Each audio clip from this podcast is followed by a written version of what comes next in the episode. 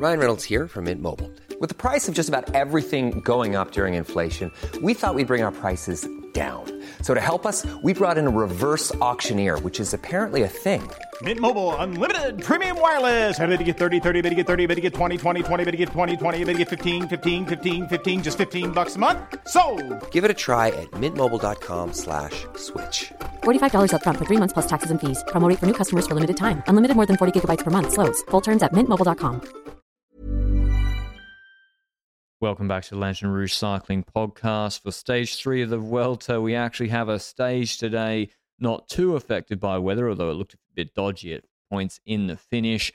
Full of drama from Soler to Arinsal, just over there at the top of Andorra, one of the highest points of the La Massana Council in Andorra. 160 Ks, mostly false flat and rolling until they get to Andorra La Vella. And then they have a 17K climb, about 5%, but there's a lot of climbing steeper than that, up to Col d'Ordino, descent of Col d'Ordino, which is about 10-12 minutes before starting to climb up to Arinsal, which again is the climbing 8Ks, 8%, really the last 6Ks, and then the last 4Ks are quite hard. There is a dipper with about a K to go, and then a steep punch to the finish. So the first GC stage, reminding a lot of Pico Hano Benji or Fanquia. And I really thought the break was going to win today. I was really surprised, and we don't have TV coverage of the break of the start of these stages.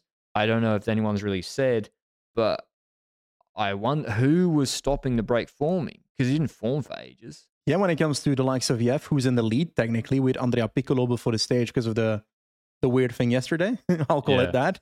He was in the red jersey, and his team didn't necessarily pick it up that well, and also, there's a gigantic breakaway, so it's a very difficult break to control. There's like 11 riders in it. Caruso, Sutulin, so TugBuddy. I've got the shirt on. Yeah. Sutulin, TugBuddy for Caruso. Gebreigzabir, Kemna, Sepulveda, Vendrame, Lebere, Hergots, called it. And then Latour, Diaz, and Barrenetxea. And that last guy actually climbed better than I expected at the end of the stage. Yeah, Now, two teams that were controlling the peloton, and this was when we were reaching the Andorra side and so forth, where we noticed that they were keeping it at 4 minutes, was Quick Step and Jumbo Visma, Van Baarle, and what looked like Peter City. I really don't understand today. I'm a bit confused because, I thought, you want to give the red jersey away, you can do that. But then I guess you're right. Like, those two teams wanted to go for the stage win today, which also makes sense. So I guess that's a hint that Roglic must have been feeling okay after the crash in the Martiro stage yesterday, and Remco was feeling confident, as he should be, after his Quick Step team did really, really well in the TTT. So I really did think the break would go. But anyway, it wasn't to be. We don't really know how break formation happened. There's a fly, even though it's end of summer, still harassing me. Nothing really happens in the middle of this stage, Benji. It's a highway drag, false flat drag, up to the border. They get to Andorra again. Okay, there's roundabouts, but they're climbing uphill for the most part, or on 2%. It's wide roads. It had rained a little bit, and Arinsal, it looked cloudy. There's fresh snow actually here, but really there wasn't too much in the stage. It was just controlling. I did think, I wasn't sure whether they did want the stage at a certain point. Only on Col d'Ordino did that become clear. I thought maybe they don't want to give Caruso 8 minutes. And so they're just pegging it at 3.5, 4 minutes. That was kind of what I actually thought was happening when they were just cruising up the roads here. I personally wouldn't have cared about Caruso in the breakaway. I don't think you would either. But him being out there and so forth, we did see some news at that point in the race that there was like wins at the parkour at certain spots. For example, at finish line, because we saw this video online. I think Eurosport also put it online as well, where there were umbrellas, like giant umbrellas, the ones you have like above restaurants, outdoor places. Those are flying from left to right, and you can kill a man with that, so that's dangerous. Seriously, like, people have died on the beach with smaller umbrellas flying around, and these were huge, like commercial heavy ones, like probably 30-40 kilos or whatever, and they're just maybe less than that, but they're just flying about and terrifying, to be honest. And it's like, well, if the wind is like that up there when they're finishing, that's also too dangerous. Luckily, and it wasn't windy here for once, but it's a lot lower, but luckily it calmed down and everyone got the hoardings up at the finish, because it's unpredictable up there. It was reported gusts. The gusts went away. Anyway, we get to the first major climb of the day, Col d'Ordino, and it's Caruso, Kemna, Sepulveda going clear. Gabi was kind of yo-yoing. The rest of the break is pretty much gone. Actually, Jon Barrenetxea was hanging about for a little bit. And DSM took up arms, Benji. Yes. With, I don't really know why. I guess was it for that Bardet attack? Because it was Chris Hamilton on the front for a long time. He brought it to about 2 minutes. It's a bit curious, eh? Like, we know that Bardet has a skill in descending, so maybe they saw the parkour and were like, we want to attack in that descent with Bardet. Spoilers, that might be something that they try later on the climb. But on the other hand, yesterday's stage, most of the GC riders stopped. There was one rider that tried to go for bonus seconds, was Max Poole of the DSM. True, yeah. And he failed to do so, so... He got dropped. He lost foot. Well, he didn't lose the time, but he was on a gap. He didn't even finish in the Groves group. He might not be as punchy as the Gregoires and the Kroons of the world, though. But on the other hand, I didn't necessarily expect him to lose, properly get dropped there either on the Montjuic climb yesterday. So they're kind of hurting themselves by making the race harder if they considered Max Poole a potential GC prospect to begin with. Because... It's possible because Hessink was going to pull anyway. But we're going to probably pull with Hessink. Exactly. But I do feel like as the climb went forward and DSM did stuff that we didn't necessarily first see the DSM attack. We saw a different man open up the battles. Jay Vine on home territory, roughly. Yeah. It's in the neighborhood, eh? Oh, he does these climbs all the time. Yeah, he would have penciled this stage in. He wasn't able to get in the breakaway, him or Soler, who I thought would have had a good chance in the break today. But we didn't actually see what happened. It's possible he went to the front to start pacing really hard and like Hamilton pulled off and Hessink just lost the wheel and a gap was created. I don't think that was the case because Kelderman went with him, Bardet was with him. And so it looked like an attack and that was brought back, I think, by Hessink. So again, I was a little bit...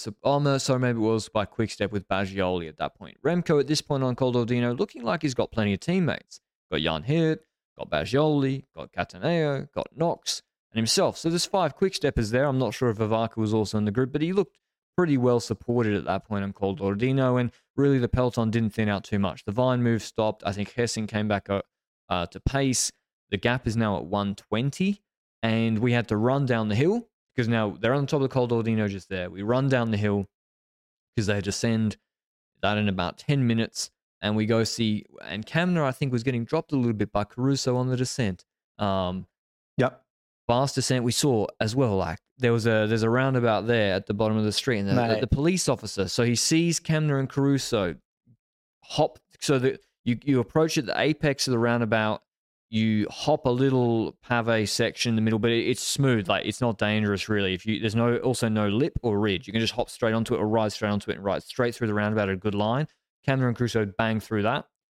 And then the police officer sees that and decides to stand in that spot to force the riders in the peloton to go like a much tighter line through the roundabout proper like a car.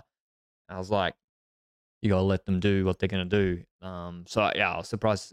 It's crazy when you see, like, that's one potentially dangerous situation because there's the high speed. They probably go through, the skill level of these guys is so high. They probably went through 20 different situations like that on just today's stage. Yes, certainly. You spoke about the descent of the riders. Our descent was pretty fast as well. Our descent towards the race to look at the race in that specific position. That was pretty cool, but it feels actually closer between the groups when you're at the race than the gap that is seen on TV. But then they basically go from that area where you just said, the descent of Ordino straight towards Chula Masana, towards Arinsal.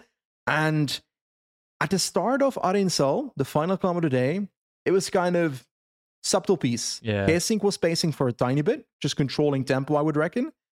But when Hessink was gone... nobody really took over. Teams were kind of next to each other, and the gap was 140 to the front, where Kemna and Caruso were back together, fighting mano a mano. And I reckon there was a moment where Kemna had a bit of a gap, but Caruso is this kind of man where you never know if you fully dropped him or not. Because I remember Segadiala, the stage where Almeida went and tried to beat someone at the front, whatever. But Caruso was dropped, if I recall, and then he came back significantly. Yeah. And still in a relatively good position finish. He's kind of like the tempo climber that is his own tempo when the group falls apart. And he's also 18 seconds ahead of Kemna on GC. So what was curious was we didn't see that. So that they on that climb, all we see is basically Kemna 4 meters ahead of Caruso. Yeah. And so is Kemna riding like Thibaut Pinot? Is Kemna did Caruso just lose the wheel and it's not going quick enough? Kemna was stronger than Caruso in the end, but I guess Kemna, he didn't want to just tow Caruso the whole way. But then again, Caruso just didn't look strong enough to really do anything on the climb either. So he's caught in a catch-22. And as well, on this section, I can sort of understand it because it's quite fast. It's 4% from the roundabout to about 2Ks into the climb, 3Ks into the climb. And then the last 6Ks are actually where it's steep, where they go the roundabout from where you turn up to Pal. Yeah. And so they go through the town of Arinsal. The gap has gone out to 140. It had been down to 58 seconds at a certain point, according to the TV, which the TV time gaps gave up in the end. And yeah, I thought, who's going to take over? Because Jumbo had numbers. They got Tratnik there. He was pacing, but it was six wide. They got Volta. He could pace, and it would shred the group. They got Kuss. They got Kelderman.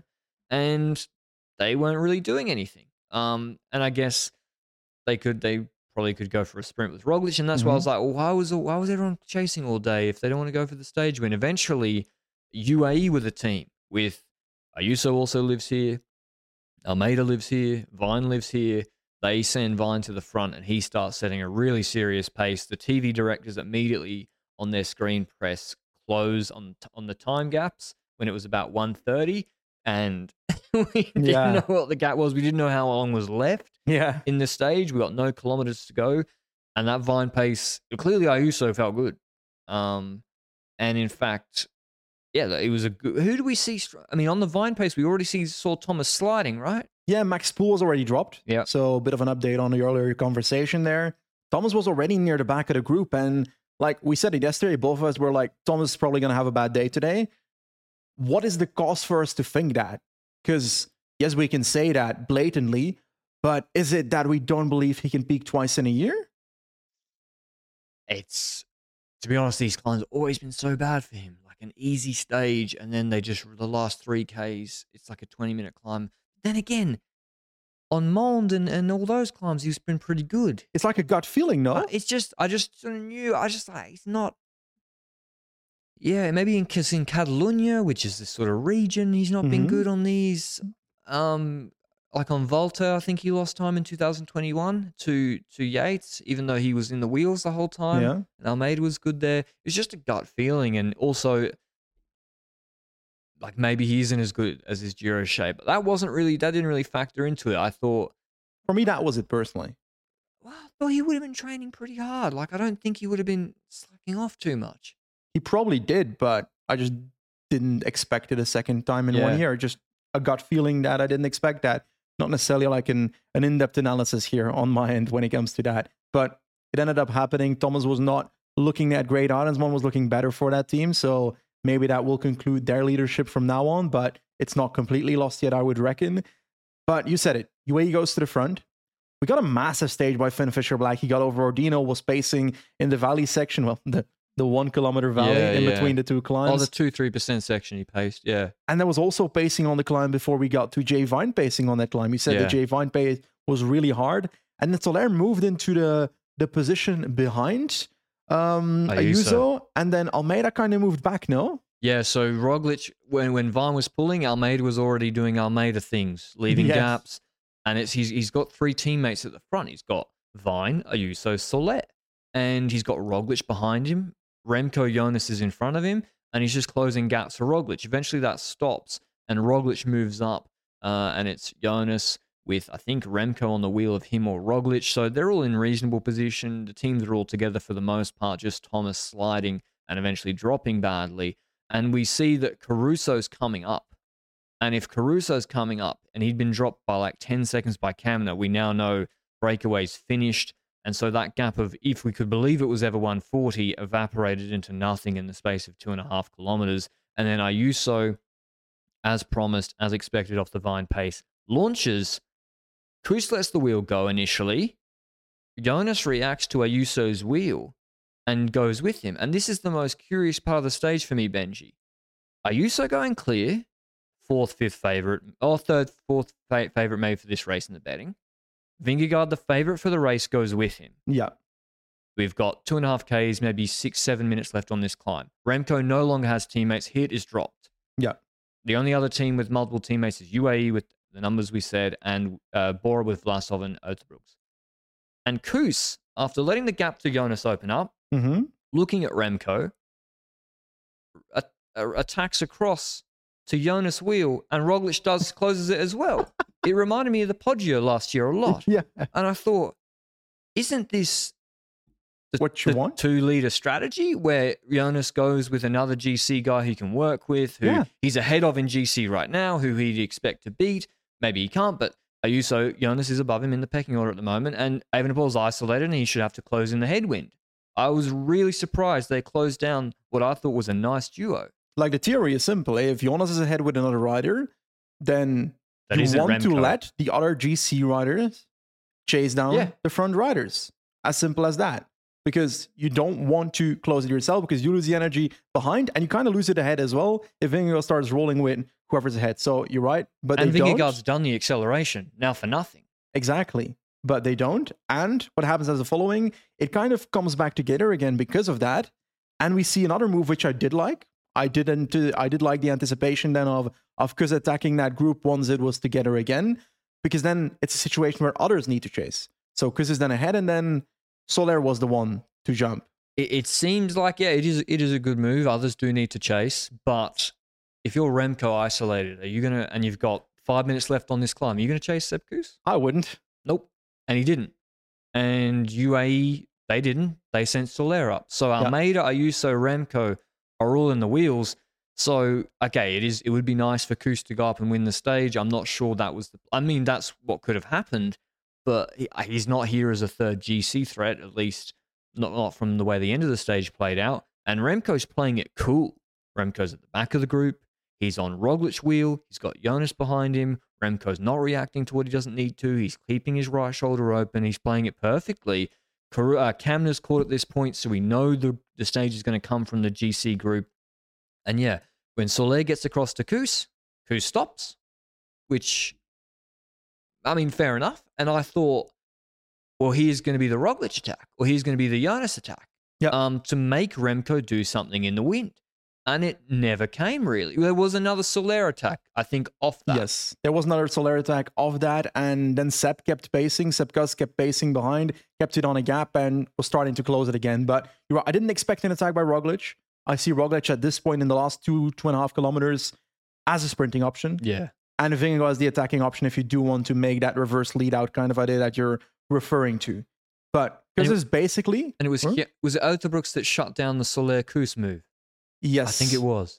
I think so as well. And Kemna was still kind of ahead of those riders, but then got caught. So just to wrap up the breakaway, they're caught, they're gone. Kemna, my pick, unfortunately didn't last until the finish line, which is really sad. But anyway, the situation is simple right now. My pick Soler's up the road. I'm happy at this point. Not for long. Because... Your boy Kuss ends up catching your boy Soler. No. And so Kuss catches him, goes past him. Roglic is not on his wheel. Jonas is not on his wheel. We have, with about 100 meters to go, a hairpin. It's a wide hairpin, but it's a hairpin you can't pedal through uphill. And Kuss just does the lead out with Roglic and Vingegaard deeper in the group, just sets the pace. And no further attack. And it's a hard pace. It must have been a hard pace, Benji, because you would have expected a flyer from Martinez, Mas, Almeida, people who wouldn't expect to take the bonus seconds. If the pace was slow, I would expect them to have wanted to anticipate a sprint. But still, we had the group of Arensman and Kelderman coming back actually a little bit. Kelderman finishing with that group. Steph Kras, actually, nice performance. Steph Kras was there for Total Energies. Here, just behind was Petrago and Arensman. And it's simple. Remco Evenepoel sees that Roglic isn't on his wheel, sees it's Vingegaard. He sees Roglic is on the other side of the group, which is about 10 deep, so you can get boxed in. And he goes up to the outside, looks, Kuss is slowed down a little bit, and just launches in the hoods, basically sprinting through the bend and sprinting to that next hairpin. Vingegaard's on his wheel, but doesn't have the punch of Remco. Roglic, He's caught behind Ayuso and Soler. Soler drops the wheel a bit. Plus, I think Roglic bungled that corner, and also Remco was too good. Yeah, and Remco just straight up in the face of the two Jumbo guys and the two UAE guys torches everybody and says thanks very much for the stage win. Yeah, he torched him in the sprint. Then it's like, yes, Primoz was out of position before the sprint starts. I would have been very curious to see what the 1v1 sprint would have been like. I'm really curious to see how they level against each other, because an MCOL sprint is really bloody good these days. And I reckon it's closer to Roglic than people think, if not on the same level. I dare to say it's on the same level as Roglic, especially on the flat ones, I reckon. Yes, definitely on the flat. I think on the flat, Remco's peak, like 10 seconds, is pretty similar. Yeah. I think in a 30-second sprint on like 11, 10%, or at the end of a climb. I mean, Catalonia's a long time ago, like on Loport. That's a complete. It's also tactical. That's a different kind of result. But yeah, also Roglic is never winning from that position. But I also don't think. I think if he had brilliant legs, he doesn't finish fourth. Yep. He comes over the top of Ayuso, or who's not a slouch. But I think he wasn't really moving up positions either. Bonus seconds matter, eh? Because like if gets third instead of fourth, that's extra bonus seconds. And now, Remco ended up torching everybody. But that's not going to be the topic of the discussion here. It was a good sprint. Bonus seconds, 10 for Remco. That's going to be very valuable. And a second on the road. Exactly. And when it comes to the other riders in the race, we've got Vingegaard taking 6 seconds on Roglic. It's kind of weird to say, but it's true. And Juan Ayuso also takes 4 bonus seconds. So those three benefit from the line. But Remco crosses the line and... spoilers. He ends up crashing into what seems to be a soigneur. But I have difficulties pointing at who is to blame in this situation. So Remco crosses the line, celebrated as we told him to do in the interview. Oops. Full-on celebration. But then he goes for a second celebration. Like he does like a second celebration after the line with his hands off the bars. Listen, I don't know. I would have to go back and watch Fan Choir and Pico Hano and others, 8K 8% climbs, and see what's the distance from the finish line, like Sierra de la Pandera, from the finish line to where the soigneurs and stuff is, because up in Arinsal it's a dead end, so there's no runoff.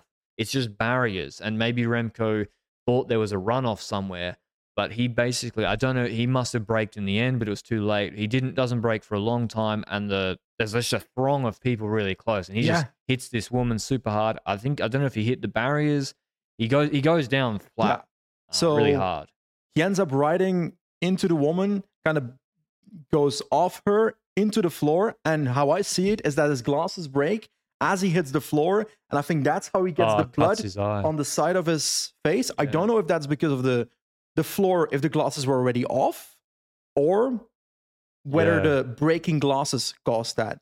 I just hope that he doesn't have a concussion, because it would be really fucking annoying if he leaves this Vuelta because of a concussion after leaving the Giro with COVID. I don't want to think about it. Yeah, I mean, he looked a bit uneasy on his feet going into the trailer, but maybe that also just could be from being tired after the finish and a full gas sprint. When he was probably at resting heart rate, he looked like he did it so easy. So hopefully he's fine. Yeah, like I cannot deal with any more shenanigans in this race. I will say, like, if they finish this, it basically finished on a downhill. Yeah. And I'm not talking a descent. I'm just saying 20 to 15 minutes before, it properly crests, and it's not flat afterwards. It actually goes into a proper downhill section.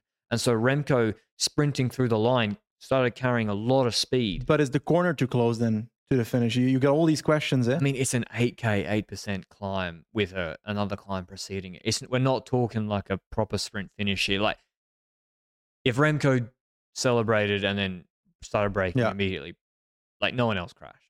So, looking advocate of the devil at the situation from my end, let's look at the... First of all, I also hope that the woman involved is not injured. Yeah. Like, we can talk about... People will blame her as well. Some people blame her. Some people blame Remco. Some people blame their organization. And on the woman's end, I also feel like there were so many photographers on her ride that she also couldn't see Remco, especially she couldn't see coming. Anything. But that being said, if I'm after a finish line, I try to be as aware as possible that riders can be coming, and I don't want to be anywhere near where riders can be. but she's a soigneur, so she needs to be there. So it's really risky. But the other people around her weren't moving fast either. Like, she was kind of the last domino, and they moved, and she, you know, could have been every single one of them. Yeah, it could have been any one of them. I don't think she necessarily did anything particularly wrong at all. She just caught in the crossfire. And it's just a bad confluence of events, and it's just the third one in 3 days. So, yeah, this one is not as an egregious of organizer error as making them do a TTT in the dark. Yeah, but it sucks for the race. And does it suck more for the race? You reckon that it's because a GC rider is involved?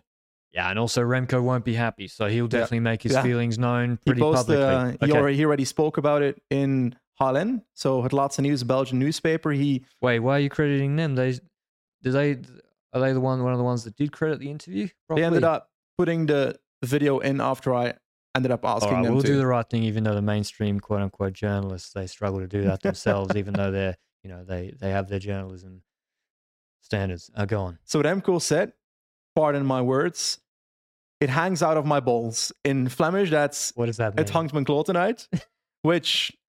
that's the translation. They say that in the Netherlands, Luke. Luke, answer. They don't say that it hangs by your balls. Yeah, well, okay, what are the Flemish... What does that mean? That it's enough. I can't handle it anymore. Fuck it all. Oh, really? That kind of thing. Okay. Yeah, that's kind of it. I love how nobody's hearing what Luke is saying. Oh no, he just confirmed that it's a Flemish thing. Yeah, I can understand. He's had stage one disaster, stage two could have been a disaster, and yeah, now he crashes and cuts his head open. So I hope he's okay. I'll read out the results. Evenepoel wins the stage. Vingegaard second. He was on Remco's wheel. He got gapped in the sprint. But was best of the rest. Ayuso third beats Roglic, so Vingegaard, as Benji said, takes 6 bonus seconds. Ayuso 4, Roglic 4th, Soler 5th. Very, very good performance from Marc Soler. I wish he'd been in the breakaway. Maybe he does too. Enric Mas 6th, Lenny Martinez, a very nice result, 7th, Otterbroeks 8th, Almeida 9th, Vlasov 10th, and Kelderman actually came back and finishes in that group. Vine on 10 seconds. Oh, after working like that. Yeah.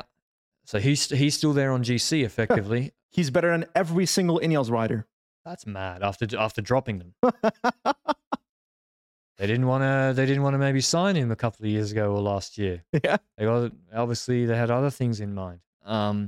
Def Cross, as I said, nice there. And Kuss did the lead up, Benji, and loses 13 seconds because of it. So a little bit curious, because the Kuss, I mean, yeah. Maybe you'd expect Roglic to do a little bit better. I would expect Roglic to actually do a little bit better than he did in that sprint. GC Kuss is not being respected enough. Oh, well, he got to attack and go for the stage. GC Kuss is not being respected enough. After 3 Grand Tours, he should be getting a full lead out by Roglic and Vingegaard. That is the petition I'm signing. It's bullshit, but it would be funny. Would you expect Jonas to beat Remco in that finish if Remco equally gets to sit in the wheel for the last K of Kuss doing the lead out? I would never expect Jonas to beat Remco. Oh, of course. So kind of you should just roll attacks again or do reverse, like let Wilco come or back. Wilco is coming back. Roglic is in a better position. Yeah, exactly. Don't pull with Roglic in that position. He also, Remco moved himself up and torched everybody in the wheel from 200 meters to go. Yeah, but what I mean is, for example, Kuss, Jonas, whatever, what has been more beneficial, sprinting with both Vingegaard and Roglic and getting 6 seconds and 0 seconds, or having Jonas lead out Roglic and getting potentially 10 seconds over other riders? Or attacking, or having Kuss actually move them up, or I don't know. But clearly it's not going to be a walk in the park to just beat Remco and all the uphill finishes before the serious mountain stages. But in terms of the big losers of today, we were right for once. Thomas loses 47 seconds with Bernal. Arensman loses 21 seconds, so not the start Ineos would have wanted. Carthy also loses 1:14 and Blanda 1:29, so that will probably continue to get worse, I would say. Rubio lost a lot of time too. In terms of GC, Evenepoel moves into the red jersey, 5 seconds ahead of Mas. Lenny Martinez in third on 11 seconds. Vingegaard up to fourth on 31, Vlasov and Ertebrooks on 33, because obviously they're on the same team and haven't taken any bonies. Bardet on 35 with Butrago, and then Kelderman and Roglic on 37 seconds. Ayuso, despite being good today, I mean, the TTT results, you can say it was a disaster, and, you know, those seconds, the time still counts. And so UAE, they're on a 38, 42-second hole with Ayuso, with Soler and Almeida right now. And that's, you know, putting it to bed there. They're going to have to find that time somewhere. Daniel Friebe also mentioned that Remco after his crash said, "I've lost some flesh and meat from my head, but that's good for the uphills." Jesus, I'm not sure about that. Maybe. Anyway, we'll draw a bow on this stage. I mean, what can we learn from this, Benji? That if you win a stage, break. Yeah, but we told him celebrate. Fuck, it's our fault. It wasn't a good celebration. It was like a easy done, light work. And he did a recon of this stage when he was at altitude. I want the Michael Jackson move back. He needs to bring back that. Hopefully, and then have in the time trial, 50 meters before the finish line. That would be crazy if he did in a time trial in the middle of a Grand Tour. What have Jumbo learned from this? I reckon there are some scenarios where they can look at. For example, the scenario you mentioned, for example, where when Jonas responds to someone, that they don't need to be closing with Primoz and with Sepkas for a Remco, for example. You want to put Remco in the spot that they need to close that down themselves. Yeah. Because that's how you really benefit from those situations. And maybe think about the balance between what's more valuable. Tempo of fighting for the stage when we Roglic, when it comes to more bonus seconds of sprinting with both. Is that disrespectful to Jonas? Will Jonas like that? I don't know. It's a whole discussion internally. They probably mentioned this already and discussed it already, but that's also one of the topics that could be brought up. But in the end, look at the next couple of stages and try and win it. Yeah, well, I think the next stage, it leaves Andorra from the city and it goes all the way back down to the coast where it came from this morning. From Andorra La Vella to Tarragona, mostly downhill. There's a couple of warm-up climbs. They shouldn't bother the scorers or any of the sprinters even.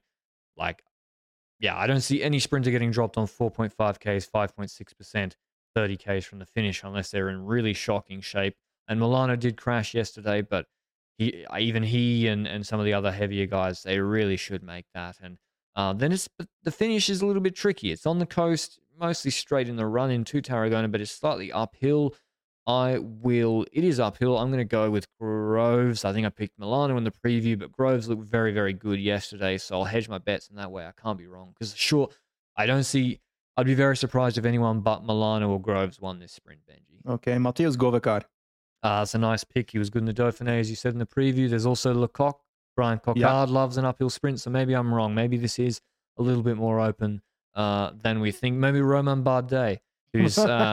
we forgot to mention his attack, didn't we? I think you said he attacked on Ordino and then and Kelderman went with him and it got closed down by Baggioli. But we'll see that sprint tomorrow. And that's about it, really. Hopefully Remco's okay. Yeah. That's the big takeaway, really. And of course there weren't big gaps today, but hopefully he's okay because we got another mountaintop finish on Havalambre on Wednesday. I'm just going to be praying all evening for a very simple stage tomorrow. I don't want any drama. We've had 3 days of some drama. Now with the Remco crash today, I just want the normal sprint, people. Just give me a normal sprint. We haven't had a normal stage yet, but maybe that will be the story of this Vuelta. But hopefully everyone stays upright tomorrow. Hopefully it's dry. I haven't checked the weather forecast, but it should be our first big bunch sprint. And we'll see you with a recap of stage 4 tomorrow. Until then, ciao.